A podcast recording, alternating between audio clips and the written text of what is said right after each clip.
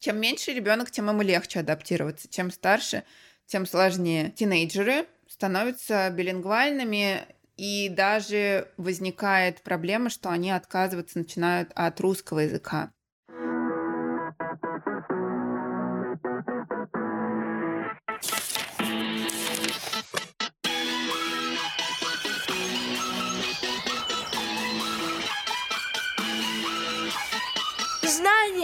Свобода.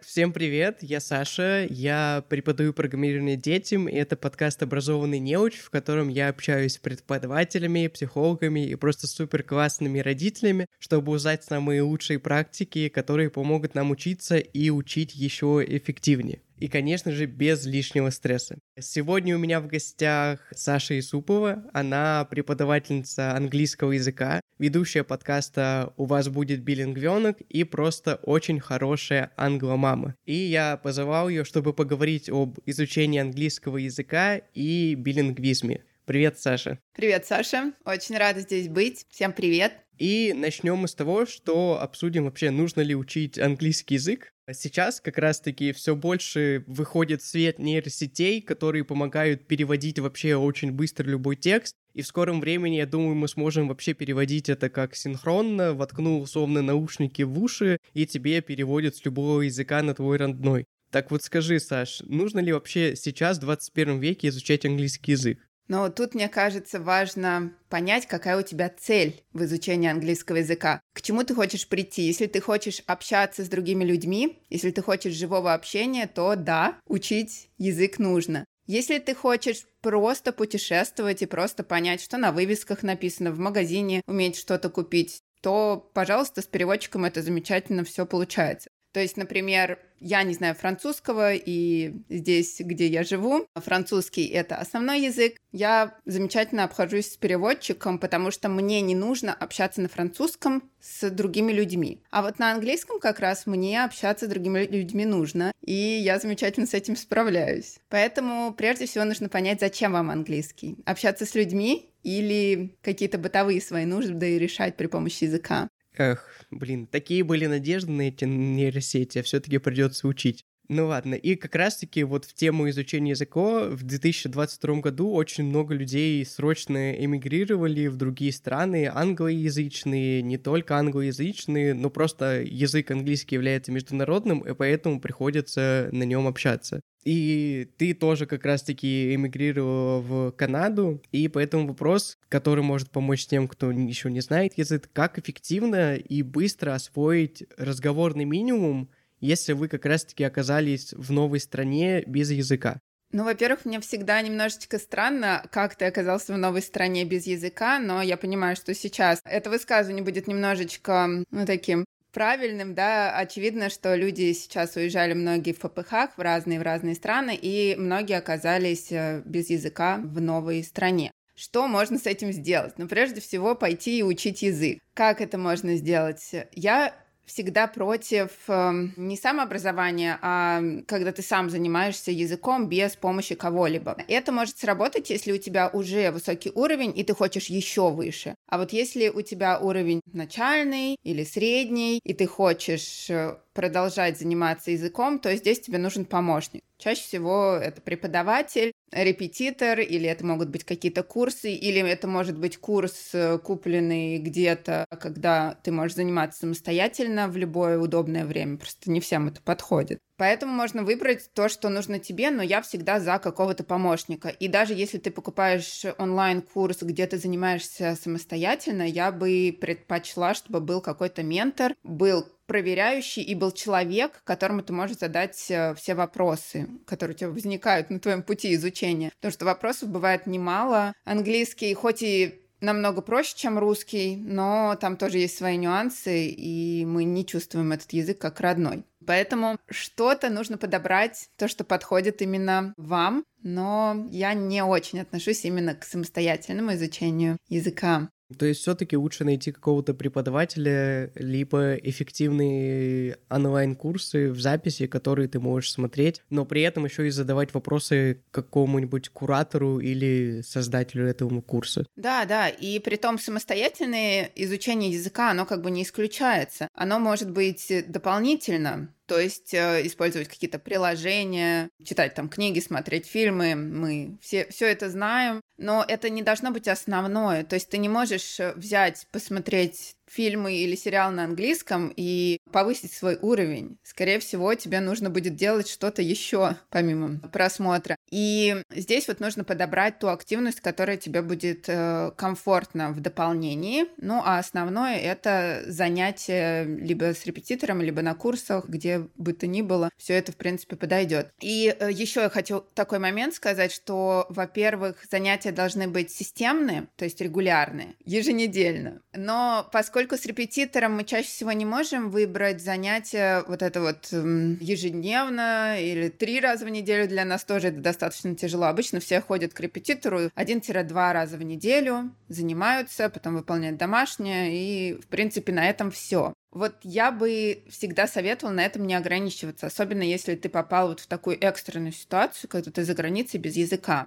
То есть нужно заниматься английским, ну, как минимум пять раз в неделю. Но это не значит, что тебе нужно заниматься с репетитором пять раз в неделю. Главное, чтобы английский был в твоем дне, хотя бы 10-15 минут ежедневно. Допустим, ты позанимался с преподавателем, вот это один день. Второй день ты занимался преподавателем, да, осталось еще три. Один день там, два дня сделал домашнюю работу, домашнее задание. И еще один день уже отвел на приложения какие-то, на просмотр фильмов или еще чего-то. Но тут в зависимости от того, сколько у вас домашнего задания, сколько у вас раз в неделю занятия языком, можно варьировать. Но вот именно ежедневно. И не так, чтобы, например, как мои ученики любят, вот что я им задам, они сядут в последний день, особенно кто раз в неделю занимается, они сядут и в последний день все сделают. Но так не надо, лучше распределить. Мозг так лучше воспринимает информацию, и пользы от этого будет гораздо больше. Это правда, но это такой идеальный вариант. К сожалению, к нему очень тяжело идти. Но главное стараться все-таки немножко английского каждый день, чтобы было в вашем окружении. Это точно помогает. По себе я тоже знаю, что если я постоянно что-то смотрю, пишу, делаю какие-то задания, мне потом даже на занятиях гораздо проще, чем, например, если я пропустил неделю и вообще ничего не делал, тогда, наоборот, даже становится таким немножко деревянным, пытаешься вспомнить все, что прошло, хотя прошла всего лишь неделя. Просто нужно себе сказать, что ты не обязан час заниматься английским. Позанимайся 10 минут. Все, ну что такое 10 минут из 12 часов бодрствования? Да это ничего. Ты даже их не почувствуешь. Ты, скорее всего, их убьешь где-нибудь, э, сидя в телефоне или просто, не знаю, глядя в окно. А можно потратить эти 10 минут с пользой, и останется еще много времени, и будет еще и такой подъем энергии, что ты выполнил что-то классное для себя, и ты уже в этом дне позанимался английским. Что можно, в принципе, успеть за 10 минут?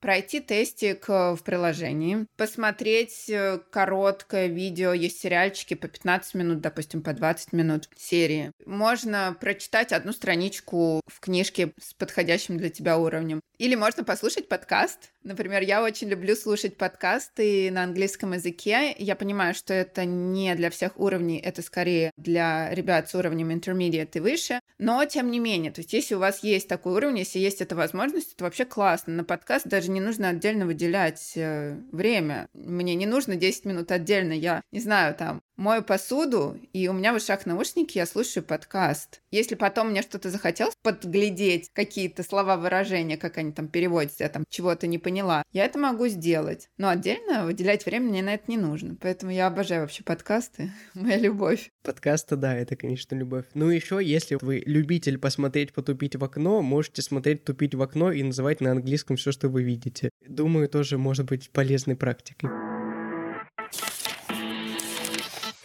Хорошо, давай дальше. Родители молодцы, родители все выучили, такие собрались, по пять дней в неделю занимались, но они столкнулись с проблемой, что ребенок тоже у них вроде учится, все хорошо, но ему никак не заговорить на новом языке. Вот как помочь ребенку не бояться говорить на новом языке? Что может сделать именно родитель?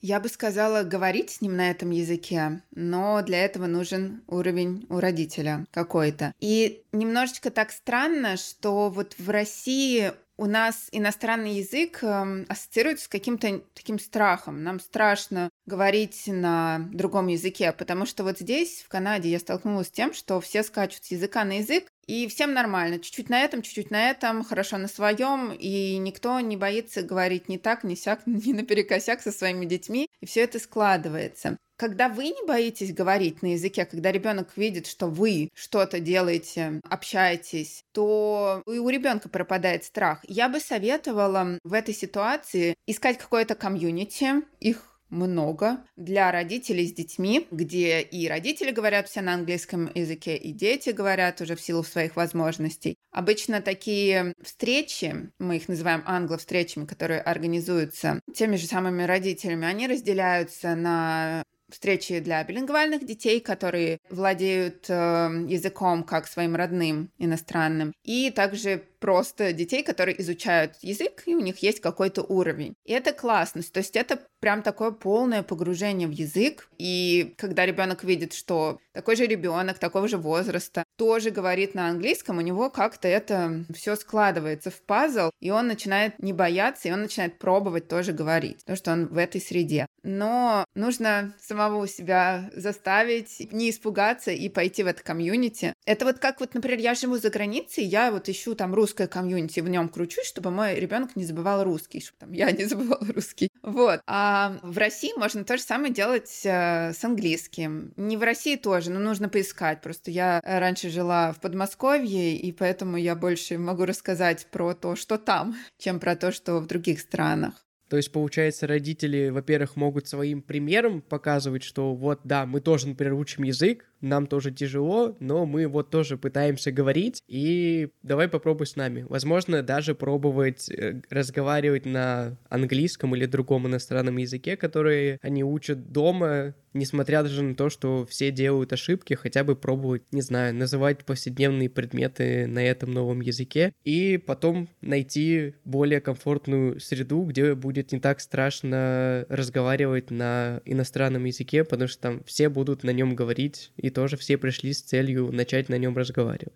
Да, просто почему среда? Потому что когда мы говорим, что давай разговаривать на английском дома, это немножечко неестественно выглядит в процессе. И мы пробовали разговаривать на английском с мужем, провалилась эта идея абсолютно. Это подходит для детей, с которыми разговаривают на английском с рождения. А которые изучающие английский язык, вот здесь уже есть языковой барьер, поэтому вот настолки, например, зайдут на английском, особенно если они уже сразу изначально на английском, допустим, карточки какие-то, там все написано, что делать, какой вопрос задать. Вот это зайдет. Можно с игр начать. Mm, то есть, наоборот, не ежедневную активность перевести на английский, а какие-то экстра дополнительные вещи попробовать делать на английском, как игры в настолке. Ну да, тут же нет правил. Хочешь, делай с понедельника по пятницу. Хочешь, э, в субботу выезжай в комьюнити, пообщайся. Хочешь, поиграй в настолки. Хочешь, посмотри на выходных фильм на английском или какой-то сериал. Поэтому правил нет. Я имею в виду, что ну, ну вот если вам занятие в тягость, то выделите хотя бы 5 вот дней, а выходные отдыхайте. Пусть выходные у вас будут полностью на русском, и не 10 минут, не 15 туда не всовывайте английского, чтобы ваш мозг отдохнул, и вы сами отдохнули.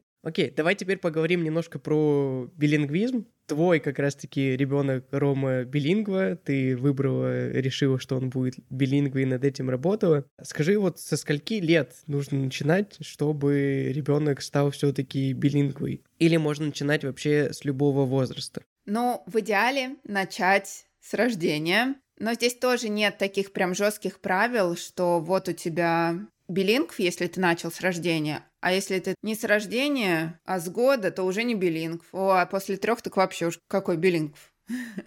Тут такого нет. Единственное, что я бы всегда советовала ввести английский и познакомить с английским до трех лет. Почему? потому что так устроен человеческий мозг. И несмотря на то, что все уже начинают хаять эту книжку после трех уже поздно, да, которая уже вроде бы как не актуальна и ничего не поздно, все равно есть доля в этом правды, и после трех э, уже вот эти вот все речевые навыки, они закрываются, и уже сложнее будет ввести иностранный язык. можно ввести, но уже нужно будет изучать его как иностранный. Если ваша трехлетка уже разговаривает, на родном языке, то второй язык пойдет как иностранный. Поэтому, только потому что легче, я всегда советую ввести язык до трех лет. Но если вашему ребенку больше трех лет, начинайте позже. Просто начинайте с игры. Есть очень хорошие курсы, подкрепленные видеоматериалами, подкрепленные мультфильмами. Там прям пошагово может быть написано, как заниматься с ребенком дома по тем же 10-15 минутам в день. Никаких прям огромных усилий не нужно к этому прилагать. Но я всегда за раннее введение. Чем раньше, тем мягче. Вот если не ввели до трех, то хотя бы до пяти. Если не до пяти, то до семи. После семи уже сложнее. После семи сложнее, потому что здесь еще и школа накладывается, а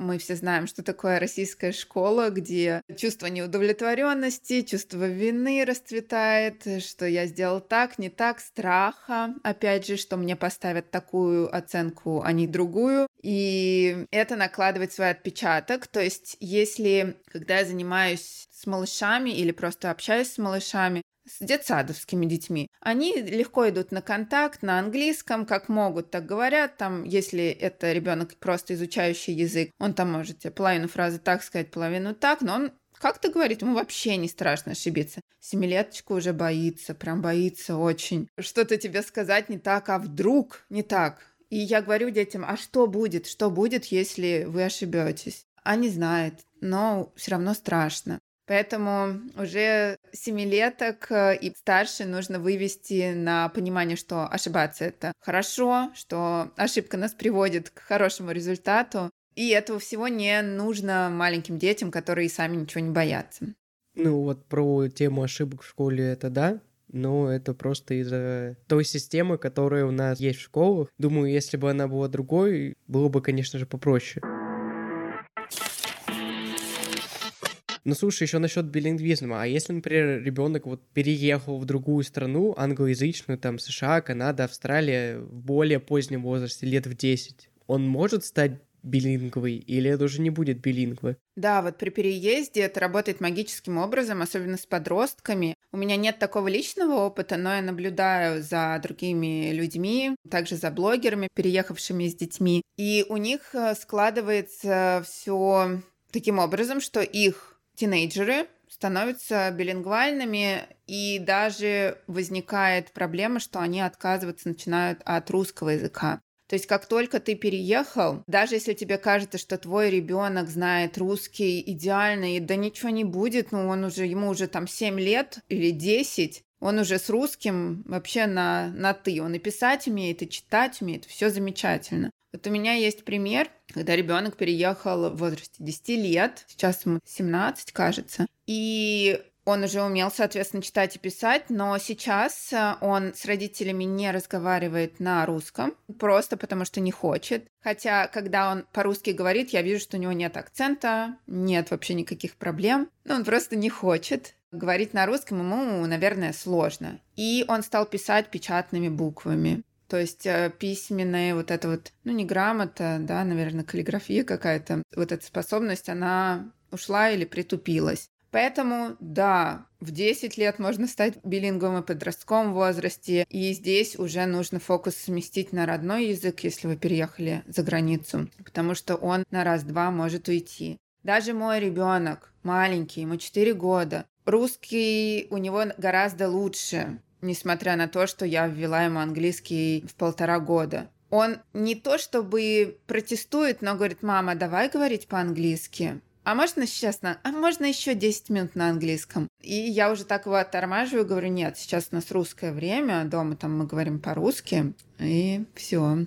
То есть у тех, кто живет в России и хотят сделать билингву, проблема в том, что негде разговаривать на английском, переезжают, и наоборот, проблема сохранить русский язык, потому что, наоборот, мало общения на этом языке, и ребенок даже вот иногда начинает протестовать, потому что на английском ему становится гораздо легче, а на русском приходится напрягаться. Да, билингв вообще это кто такой? Это человек в равной степени владеющий языками, который понимает структуру языка, который чувствует язык, оба языка хорошо, как родные. Но этого добиться крайне сложно.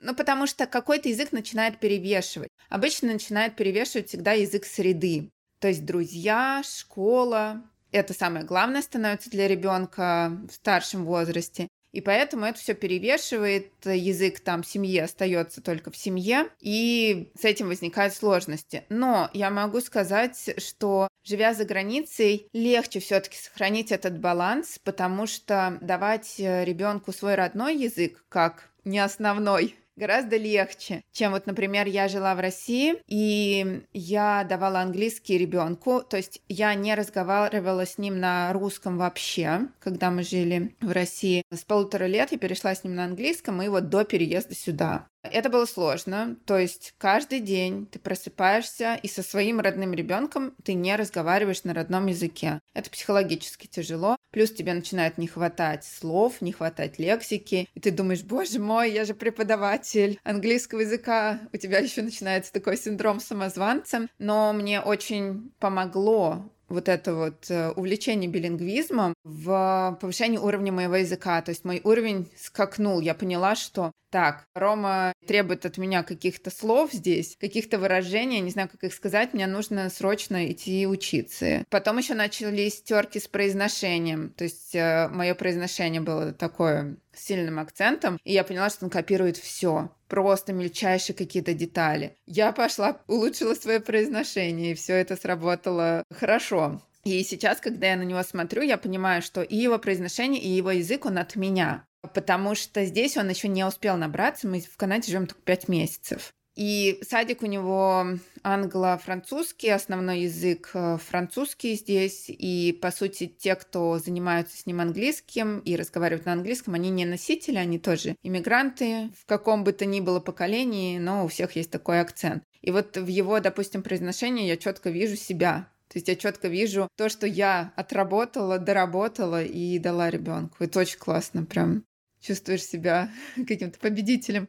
видно, что ты очень много для всего это делала, много сил потратила. И вот скажи, не зря ли все это было? Помогает ли Роме этот опыт в адаптации в Канаде как раз-таки? Я могу сказать, что сто процентов это помогает, потому что мы живем в Квебеке, основной язык французский, и все садики бесплатные, они на французском. И первый садик, в который мы его отдали, был полностью на французском. Мне было очень сложно там договариваться с директором, с воспитателем, потому что по-английски никто нормально не говорил. И все дети, соответственно, разговаривали только на французском. И мой ребенок не мог коммуницировать. То есть, э, несмотря на то, что многие говорят, да вот, отдай его в среду, и он сам там научится плавать. Но нет, он начал решать все свои проблемы кулаками, конфликтами, потому что он просто не мог никак объясниться. Ну, то есть он видит игрушку, хочет ее взять. Он не знает, как сказать по-французски мальчику «дай мне игрушку». Он говорит ему по-английски, мальчик его не понимает. Мальчик получает в нос, соответственно. Игрушка собирается. Да,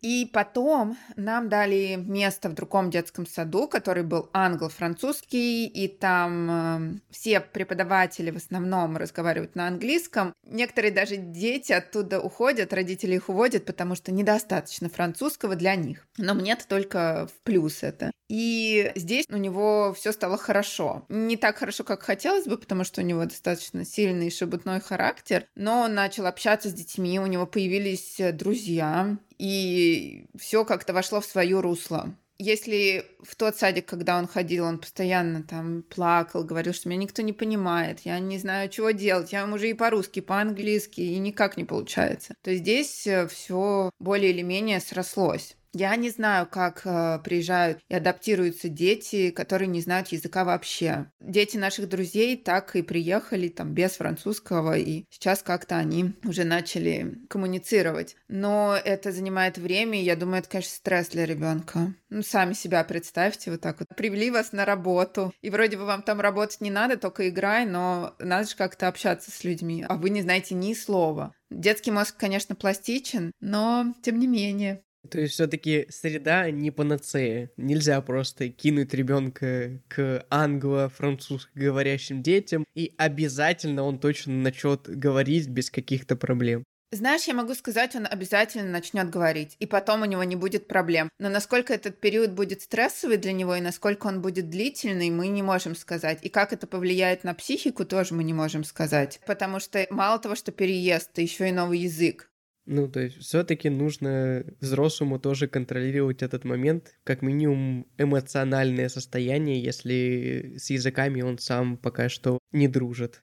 Да, если вы понимаете, что у вас маячит э, переезд, э, начните потихонечку, ну хотя бы какие-то бытовые фразы, чтобы ребенок смог в туалет попроситься, покушать попросить и рассказать о каких-то своих проблемах. Просто продумайте эти фразы на русском. А какие фразы на русском чаще всего используются там в школе, в детском саду. У нас э, здесь друзья привезли девочку, которая взрослая, ей 13, по-моему. И вот она реально охреневает просто в этой школе. То есть это подросток, которого отдают в школу французскую. Она не может ни с кем контактировать, ничего не может. Ей еще нужно на этом языке учиться. Как себя будет чувствовать человек, наверное, очень тяжело. Чем меньше ребенок, тем ему легче адаптироваться. Чем старше, тем сложнее. Но, тем не менее, сложно всем в той или иной степени. Ну, это да, это понятно.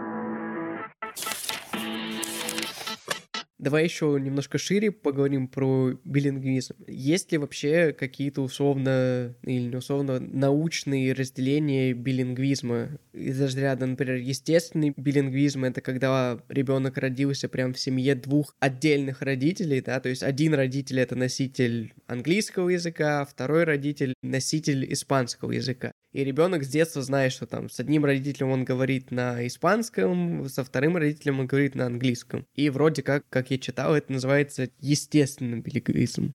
Да, есть у нас вообще разные виды билингвизма, их существует великое множество, но вот основных таких э, понятий, которые следует знать всем, это искусственный и естественный билингвизм. К естественному мы все привыкли, он есть в России в большом количестве, да, когда кто-то к нам приезжает из других стран, из ближнего зарубежья и живет, но искусственный билингвизм для нас стал каким-то новым витком в жизни, потому что Смотри, давай так. Сначала расскажу про естественный билингвизм, чтобы было попонятней. Когда ребенок рождается в семье, где один родитель, скажем так, иностранец, говорит, допустим, на английском, и другой родитель русский, в таких семьях, если родитель говорит на своем языке, каждый с ребенком, у него возникает вот этот вот естественный билингвизм. Если ребенок родился за границей, это тоже естественный билингвизм, даже если вся семья русская. Что касается искусственного билингвизма, это когда мы вводим ребенку язык иностранный, как бы притворяясь носителями, как таковыми не являясь по сути. То есть мы притворяемся носителями, переходим с ребенком на иностранный язык и таким образом делаем из него билингва искусственно. Мы ищем языковую среду искусственную, где все не билингвы, но мы туда приводим ребенка, и все придерживаются правила, что мы говорим только на английском. Вот, есть много инструментов, как сделать так, чтобы языки были в балансе, но если вы решили, что ваш ребенок должен быть билингвом, искусственным билингвом, нужно понимать, что это просто огромный забег длиной в жизнь ребенка, и нужно быть к этому готовым, вплоть до его совершеннолетия, пока он сам не выйдет в свободное плавание. И нужно быть к этому готовым. Если вы к этому не готовы, то лучше, наверное, не начинать, а просто потихонечку вводить язык ребенку, знакомить его. Ведь если ваш ребенок хорошо знает язык, но он как бы не билингв, ну в этом же тоже ничего страшного нет. Это тоже одни плюсы, что ребенок э, хорошо владеет языком. То есть у меня были случаи, когда ребенку там 6 лет, 7 лет, и он владеет языком на уровне intermediate. Это хороший уровень для ребенка такого такого возраста. Но он не билингв. Страшно это. Тут нужно подумать, насколько это принципиально родителям. Я сначала очень так прям задрачивалась по поводу этого билингвизма, что он должен быть только билингвом и никем больше. Но потом я отпустила ситуацию, я думаю, ну а какая разница, зачем вот только билингв? Просто на этот билингвизм можно убить все свои нервы, когда начинает превалировать среда, в которой вы живете. Когда ребенок идет в садик, и он проводит там полдня, целый день, и приходит, и у него словесный поток на русском. А ты не так планировал. Ты планировал, что с тобой ребенок будет говорить на английском. Ну, Да, можно удерживать всеми силами, и это получается. Некоторые несколькими языками таким образом занимаются, но это родительский ресурс. Это много родительского ресурса. И, допустим, я выбрала для себя отсутствие занятий со своим ребенком, то есть я не садилась с ним, я ничего не лепила, я ничего там не красила на языке, ну потому что это просто было не для меня. Я пару раз попробовала, поняла, что это просто трешатина какая-то, и не стала этого делать. Я перешла с ребенком на английский, я с ним просто разговаривала столько, сколько получалось в день. И показывала ему мультики только на английском, и книги читала на английском, а на русском ему тоже читала моя мама. Все. И он был достаточно сбалансированным. Ну, чем больше ходил в сад, тем баланс больше склонялся к русскому. Вот сейчас я вижу обратную историю, когда чем больше он времени проводит в саду, тем больше меня просит э, поговорить с ним по-английски. Ну, видимо, привыкает. То есть билингвизм — это такой очень долгий путь, на который нужно много времени, внимания родителей, возможно, не только родителей, если они кого-то привлекают для этого, Хорошо, какие тогда плюсы от этого от всего? Вот родитель выбрал этот путь, почему-то он все-таки это сделал. Он посмотрел, сколько миллиардов лет нужно на это потратить, сколько ему, возможно, нужно своих сил потратить, возможно, денег, но все-таки решился это делать, значит, какой-то смысл в этом есть. Вот какие плюсы? Ну какие плюсы билингвизма? Я вообще минусов не вижу. Во-первых, ребенок владеет двумя языками как родными. Мало того, что он на них говорит, он их чувствует, он умеет на них писать, э, читать. То есть э, ты представляешь, какой мир открывается перед ребенком. Если это английский, он международный, то есть ты можешь ехать, жить э, во множество стран, даже если английский там не основной. Англоговорящих стран мы знаем очень много. Плюс это дает э, хороший такой толчок к развитию его мозга. Билингвы потом преуспевают в других предметах. То есть, если вы растите ребенка билингвальным в математике, допустим, он тоже будет э, быстрее схватывать что-то. В других науках тоже будет быстрее ориентироваться, потому что вот представьте моего сына, я разговариваю с ним на английском, папа разговаривает на русском. Мы сидим все в одной комнате. Мы сидим за столом. А ему нужно переключаться просто максимально быстро. Он повернул голову в одну сторону, сказал на русском. Повернул голову в другую сторону, сказал на английском. И вот таким вот образом все происходит. Как мозг работает. Это же просто невероятно. И таким образом выстраиваются новые нейронные связи, да, все это формируется, и у ребенка появляется навык быстро переключаться и адаптироваться к какой-то среде, к каким-то стрессовым ситуациям. Из стрессовых ситуаций билингу выходит гораздо легче, ну, если у них нет каких-то сопутствующих проблем. Плюс это несет э, большой бонус для здоровья в будущем, когда ребенок вырастет, станет взрослым, станет пожилым, и, как показывают научные исследования, пожилые билингвы реже страдают всякими болезнями, связанными с сердечно-сосудистой системой, быстрее восстанавливаются после инсультов, если он случился, потому что мозг, опять же, заточен на переключение на стрессовые ситуации. Я не знаю, как это работает, но это работает благотворно. Из минусов, какой я могу здесь сказать, самый основной. Ну, во-первых, это куча родительского ресурса просто огромный пласт времени, который вы должны тратить на ребенка. И что касается ребенка, если у него задержка речи, то билингвизм может сыграть, эм, ну, не злую шутку, но может э, затормозить процесс освоения речи. Здесь тоже нужно смотреть по ребенку и нужно консультироваться со специалистами, если вы такое заметили. Сейчас, э, так же как вот с книгой «После трех уже поздно», многие говорят о том, что да, это все ерунда. Это раньше говорили, что вот э, билингвизм провоцирует задержку речи, а сейчас мы все поняли, что билингвизм э, на это не влияет. И даже если у вашего ребенка задержка речи, спокойно вводить ему второй язык, ничего от этого не будет. Но мы должны тоже быть гибкими и понимать, что два языка это нагрузка на мозг. Это вот как, допустим, в спортзал вы идете тренироваться, и если вы заболели, и вам говорят, да все равно иди тренируйся, ничего не будет. Ну, может, не будет, а может, будет. Поэтому здесь нужно быть аккуратными и проконсультироваться. Возможно, нужно будет отодвинуть второй язык в сторону, пока, ну, хоть как-то не установится речь на родном языке. Но, опять же, все очень индивидуально, и нужно смотреть по ребенку. Иногда невозможно убрать билингвизм, когда вы живете за границей. Вот, допустим, у меня бы был маленький малыш, у него была бы задержка речи, и он бы ходил в английский детский сад. Ну, куда я уберу этот английский? Или русский мне убирать? Мне не хочется русский убирать. Я бы не стала этого делать. Поэтому ситуации разные. Если мы говорим про искусственных билингвов, то можно притормозить. С естественными так сложно получится. То есть, опять-таки, нужно не, так сказать, совсем уж упарываться в этих своих достижениях, сделать супер-мега билингу, а обращать внимание на происходящее и вовремя реагировать. Если нужно уменьшить количество другого языка, то лучше пока что остановитесь, проконсультируйтесь со специалистом и потом вернитесь, если это будет нужно. А если вдруг скажут, что нет, то, ну, оставьте. Пусть не будет билингвый.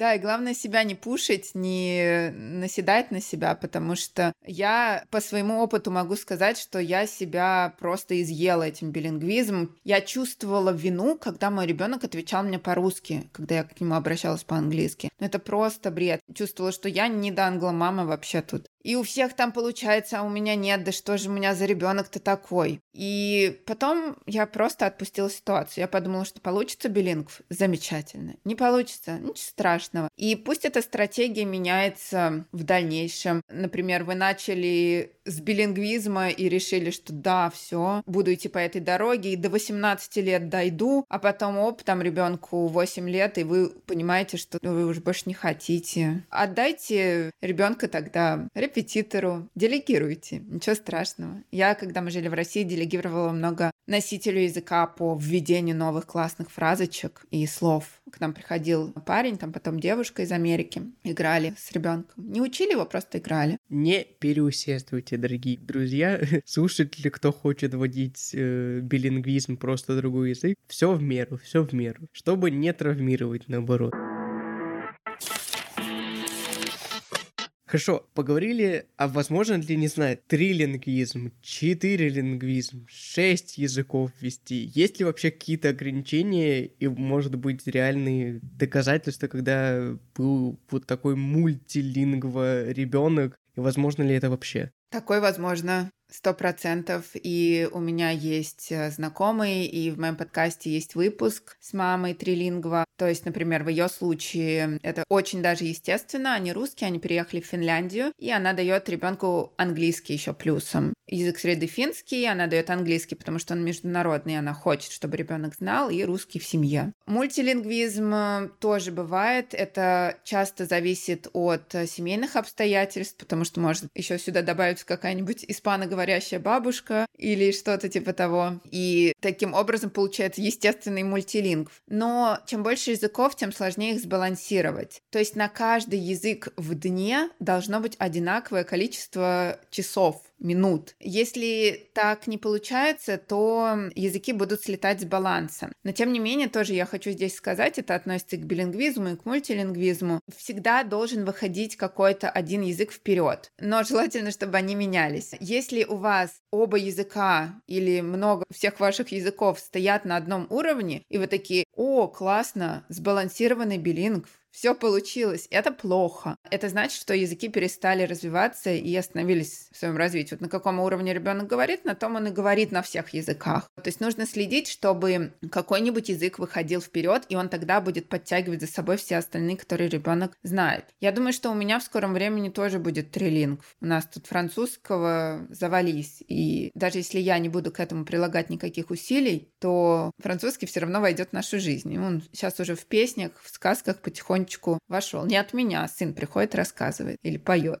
О, еще смотри, ты говорил как раз-таки про то, что вот выходит какой-то один язык как основной, да, то есть не по очереди вот так меняется. И вот, например, из того, что мама с папой там на одном языке разговаривают, и вот эта вот бабушка испаноговорящая, будет ли хорошо, если вот он большую часть года проводит с родителями, изучает вот эти два языка, на которых говорят его родители, а летом его, наоборот, отдают к испаноговорящей бабушке, и с ней он говорит только на испанском, и как раз-таки, например, вот за счет этого у него подрастает возрастает его испанский язык. А потом возвращается обратно, и он, наоборот, уходит. Вот такой вариант, он плюс или минус будет? Мне кажется, это прикольно, если есть такая возможность, потому что язык не уйдет. Вот если он уже появился в жизни человека, он на подкорке где-то отложился. И даже если вам кажется, что вы учили какой-то язык и все забыли, как только вы начнете, он всплывет. Даже если вы, например, ввели ребенку язык и потом бросили, вообще бросили заниматься, это даст ему профит в будущем. У него все всплывет, что вы ему говорили. Также с испанской бабушкой. Съездили на три месяца, потом за остальные месяцы все подзабылось, а потом приехали к бабушке, и оказывается, вы с бабушкой можете говорить, несмотря на то, что вы весь учебный год у нее там не были. Это работает э, таким образом. Это вот работает только с полным погружением. Я могу это видеть по своим ученикам. Точнее, у меня есть один такой хороший пример, когда у меня на занятии занятия ходил мальчик. Он ходит ко мне до сих пор. Он пришел, когда ему было 8 лет, сейчас ему 22 года, и мы продолжаем заниматься. Он хорошо все знал, начал читать, писать, то есть он достиг уровня upper intermediate, intermediate, свои там 13-14, я уже не помню. И проблема была в том, что он не говорил, он не разговаривал на языке. И в какой-то момент, а, как я уж не старалась, ну вот что бы я ни спрашивала, да, как у тебя дела? Да хорошо. А куда съездил? Да никуда. И я никак не могла из него ничего вытащить. И как только родители его отправили на все лето э, в американский лагерь, он приехал ко мне и просто выпалил мне целую историю про американский лагерь, когда я попросила о нем чуть-чуть рассказать. Думаю, ну сейчас опять будет пару слов. Он просто весь урок разговаривал, то есть весь час. Я его не останавливала. Я подумала, пусть урок будет таким потому что ребенка наконец-то прорвало. И вот так вот работает эта среда. Поэтому любое отправление надолго ребенка куда-то это только плюс. Да и самому, если вот есть такая возможность, поехать и погрузиться. Это классно. Когда мы были студентами, было work and travel, сейчас, наверное, прикрыли лавочку, но я думаю, что со временем все будет устаканиваться, постепенно будут двери открываться. Вот, а если не открываются, открывайте их сами. Вот, слушай, ты сейчас рассказываешь, я начал учить португальский, и скоро еду в Бразилию, и я такой, все, надежда есть, что я побыстрее его выучу, буду там разговаривать со всеми, как минимум буду просить мне овощи называть, как они называются, и разговаривать с продавцами, все будет хорошо. Слушай, это классно, ты большой молодец, потому что я всегда считаю, что когда ты едешь в страну какую-то, ты должен изучать язык местный. Не то, что я приеду с английским и все тут смогу, нужно хоть чуть-чуть подучить, потому что это, ну, это дань уважению людям, в чью страну ты приезжаешь иммигрантом жить. Объясню свою ситуацию, почему я не учу французский, потому что мы, возможно, через э, небольшое количество времени переедем в англоязычную часть Канады, и мне просто нет смысла это делать. Но если бы я понимала, что все, мы базируемся здесь, то я бы, конечно, учила бы французский. Так что да, если куда-то едете, изучите местный язык, как минимум, я знаю точно, что если ты с местными говоришь даже пару слов на своем ломаном местном, который там, они так радуются, они готовы с тобой дальше перейти на любой язык, который они сами знают, но ты на их языке, не знаю, поздоровался, просто приятных пару слов сказал, все, общение будет гораздо теплее. Да, да, они такие, о, спасибо, что попробовал. Да, да, да.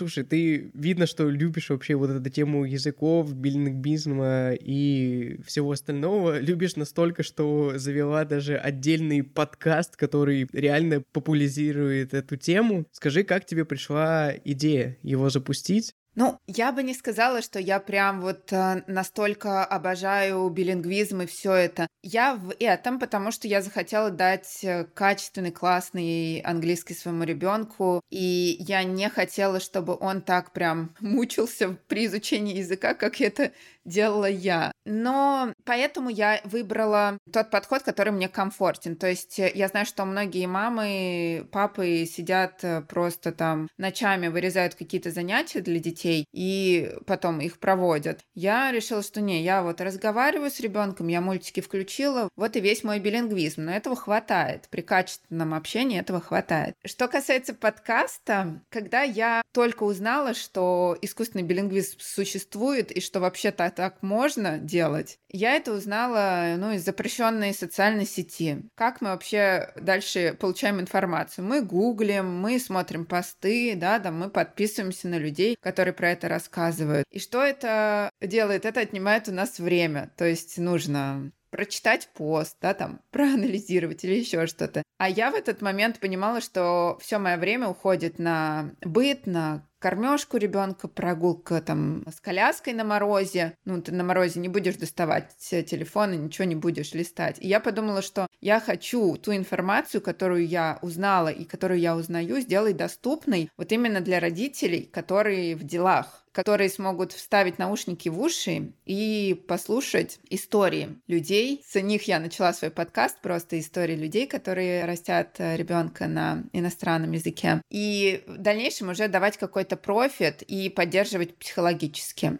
Потому что подкасты, как никакой другой контент, вот меня лично очень психологически поддерживают, когда я слушаю их по нужной мне теме. И прежде чем его создать, я поискала подкаст на русском языке про билингвизм и не нашла ни одного. Я слушала все на английском и подумала, что нужно сделать доступную информацию на русском языке. И так появился мой подкаст Сейчас он немножечко на каникулах, скоро вернется. Вот. А у него не так, кстати, много слушателей, потому что я понимаю, что тема узкая, и я не могу ее популяризировать настолько, насколько мне бы хотелось. И не все люди знают до сих пор, что такое подкаст и как их вообще слушать. Мне вообще недавно девочка, моя подписчица, сказала, она говорит, Саша, а вы что есть на Яндекс Музыке? Я говорю, да. А я говорю, я же пишу, что на всех платформах, и вот они перечислены у меня в блоге, можете там тыкнуть, куда вам нужно. Она такая, я думала, есть подкаст надо покупать, чтобы слушать. Я говорю, господи, нет, пожалуйста, я надеюсь, что вы одна так думаете. Поэтому популяризировать подкаст достаточно сложно, да, еще на такую узкую тему, но мы живем таким небольшим, очень уютным комьюнити, и я всех приглашаю, потому что иногда мне помогает мой собственный подкаст заземлиться и понять, куда мне двигаться дальше, потому что приходят э, не только родители, которые прошли через это все, но еще и психологи, логопеды, которые помогают решить какие-то речевые проблемы. То есть подкаст для тебя это хобби? А, скорее да, потому что я с него не зарабатываю, но я его очень люблю. Я его не называю работой. Ой, да, подкасты я тоже обожаю. И вот наконец-таки запустил свой. Я был безумно рад. Хочется дальше-дальше записывать и вообще всем про них рассказывать. Потому что, правда, есть проблема о том, что ты людям рассказываешь, такой, вот, у меня там подкаст. Они такие, что такое подкаст? И потом приходится рассказывать, что это такое, как его и где послушать. Они такие, а, вот теперь понятно, теперь я подпишусь и пойду, пойду тебя послушаю. Но если каждому человеку лично это рассказывать, это просто невероятное количество количество работы. Поэтому, надеюсь, подкасты станут в России гораздо популярнее, чем они сейчас. Возможно, также популярные, как там в США, где у подкастов и подкастеров реально такие же количество прослушиваний подписчиков, как там и у YouTube-блогеров некоторых, не самых топовых, конечно. Поэтому все на это молимся, надеемся, что подкасты станут новой популярной нишей медиа в русском сегменте. Да, будем популяризировать. Но знаешь, как я сделала? Я записала в сохраненных сторис. Сейчас, по-моему, я их корректирую, у меня не осталось. Как, где послушать подкасты и что это такое? Я вот прям по полочкам все расписала. Ну а почему бы нет? Люди заходят, смотрят, говорят, а, вот так можно было. Хороший вариант, да, надо будет тоже такое что-то сделать в закрепленных, чтобы всегда можно было посмотреть. Мини-гайд — это хороший вариант. Заберу себе. Давай вернемся к взрослым. Например, я там учил еще в школе язык, э, потом учил уже во взрослом возрасте, у меня было где-то пять разных преподавателей. Честно скажу, я очень недоволен большими школами, типа там Skyeng и всех остальных. Мне там дико не понравилось, я просто не понимаю. У меня там был худший преподаватель английского, который просто включал платформу и такой типа «на, делай». Я такой, Прикольно, я, конечно, деньги плачу. Платформу я и сам открыть могу. Знаешь, почему там такое может быть? Потому что там преподавателям платят копейки. Небольшая антиреклама получилась, но просто мне тоже предлагали там работать за 300 рублей в час. Я сказала, ребят, ну нет, но нет, я не пойду к вам работать. Ну, вот это было прям очень плохо, поэтому я к ним не вернулся. Лучше уж я буду платить больше, но хорошему преподавателю. Потом у меня было еще пара занятий с другими преподами. Но моя, конечно, главная проблема, что я в какой-то момент начинаю сливаться. Мне кажется, у многих взрослых учеников есть такая проблема, что там куча еще других, более важных дел, у меня там работа и все остальное. Ну вот я нашел наконец-таки последнего преподавателя, и он с пониманием относится, когда я что-то отменяю. Конечно же, заранее, потому что я уважаю своего преподавателя, и если я отменяю там день в день, то, конечно же, я ему оплачу его работу. Но он с пониманием относится, меня поддерживает, чтобы я все-таки нормально шел к своей цели, которая у меня есть. И скажи для меня и для всех остальных какие-то советы, как не терять свою цель, не переставать заниматься английским, а все-таки идти, возможно, не такими быстрыми шагами. Вот какие есть лайфхаки.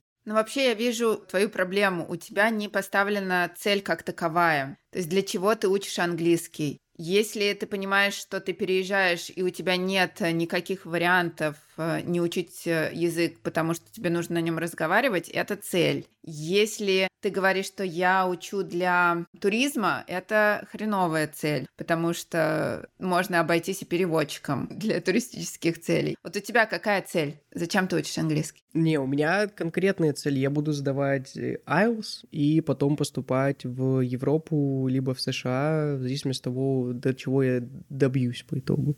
У тебя есть сроки?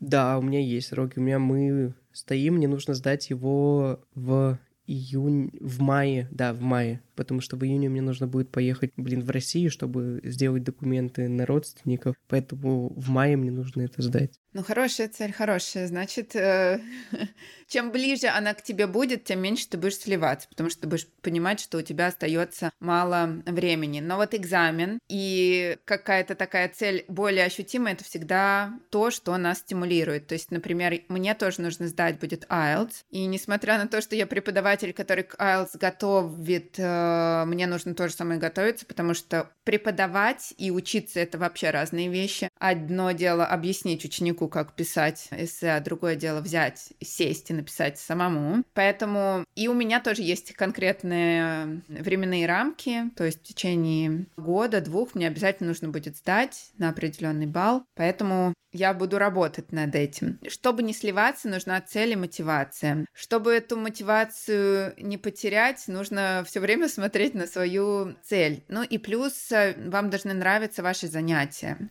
Потому что если вам, допустим, не нравится ваш преподаватель как человек, ну нет мэча, ну и так вы и будете сливаться, пропускать э, и так далее. А если вам будет человек нравиться, вам хочется прийти к нему на занятия, вы сливаться не будете, особенно если вы видите результат. А можно попросить своего преподавателя фиксировать результат. То есть как я был в начале, как я был потом, потому что когда мы не фиксируем что-то, мы не чувствуем своих изменений. Например, когда мы похудели на килограмм или волосы у нас отросли на сантиметр, мы этого не видим. Но если мы сфотографируем себя до, мы увидим. Также можно сфотографировать в кавычках свой уровень языка и попросить преподавателя показывать твой прогресс, чтобы это тебя стимулировало заниматься дальше. Что, о, какой я классный, пойду дальше. О, так это вот такими шагами у меня там через три месяца будет вот такой уровень, это классно. И еще один момент — выбрать активность, которая вам нравится. То есть, э, если вам нравится смотреть фильмы с субтитрами, круто, смотрите, но не всем это нравится. Если не нравится, не надо мучить себя этими фильмами, потому что все смотрят. Если вам нравится, делайте задания в приложениях. А может быть, вам нравится слушать подкасты. А может быть, вы любитель почитать что-то и повыписывать. Не обязательно делать все в приложениях в электронном виде, если вы вот любите держать ручку в руках.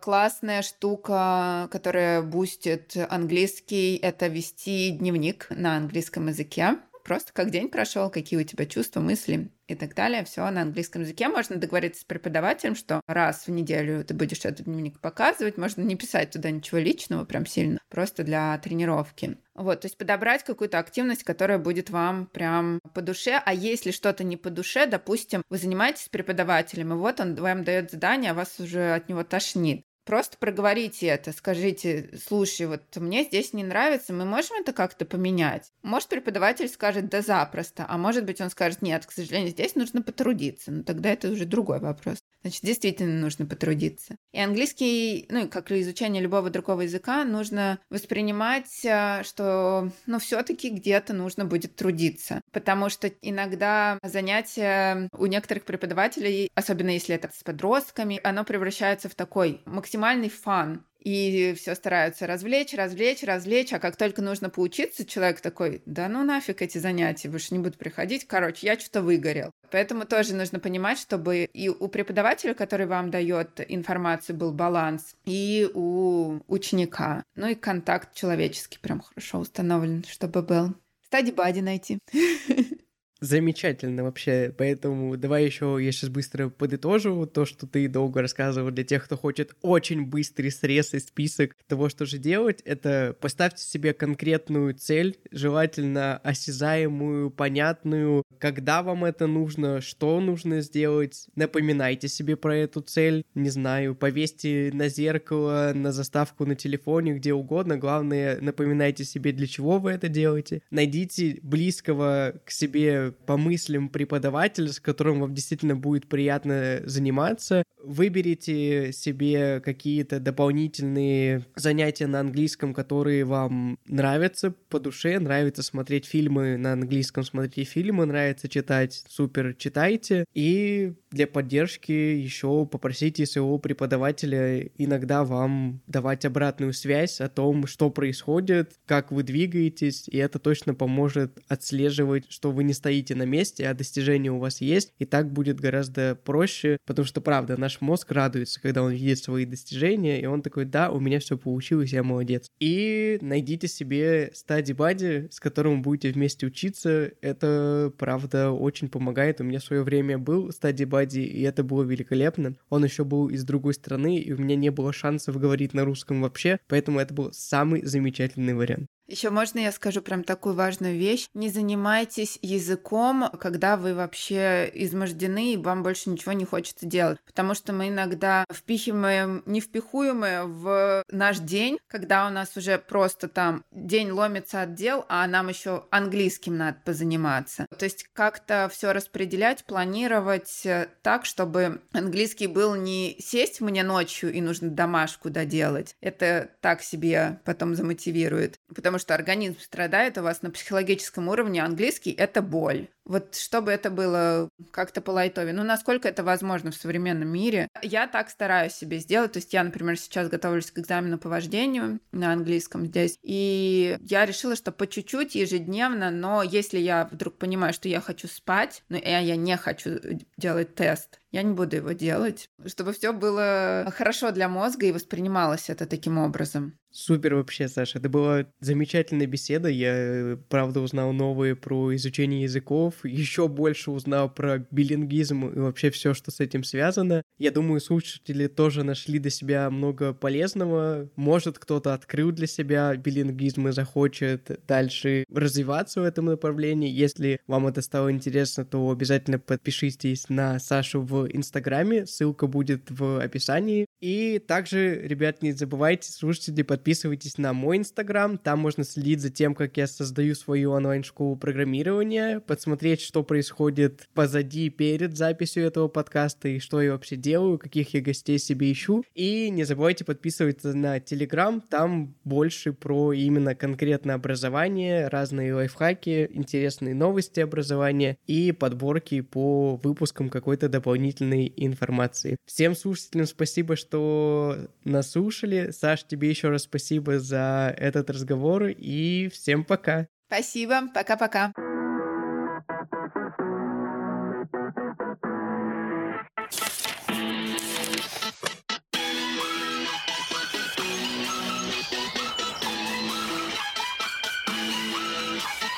Знание — это свобода.